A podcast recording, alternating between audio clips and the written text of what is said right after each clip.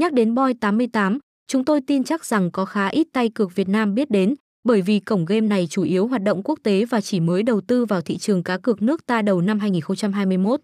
Hoạt động ở Việt Nam hơn một năm, sân cược đã sở hữu cho riêng mình lượng người chơi ổn định và tăng dần theo từng ngày.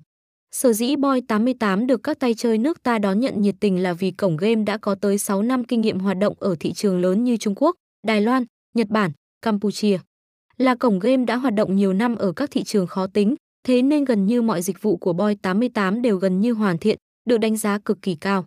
Với 5 thể loại game ăn tiền khác nhau như quay số, mini game, game bài, slot game hay mới đây nhất là live casino còn được gọi là chơi bài cùng người thật.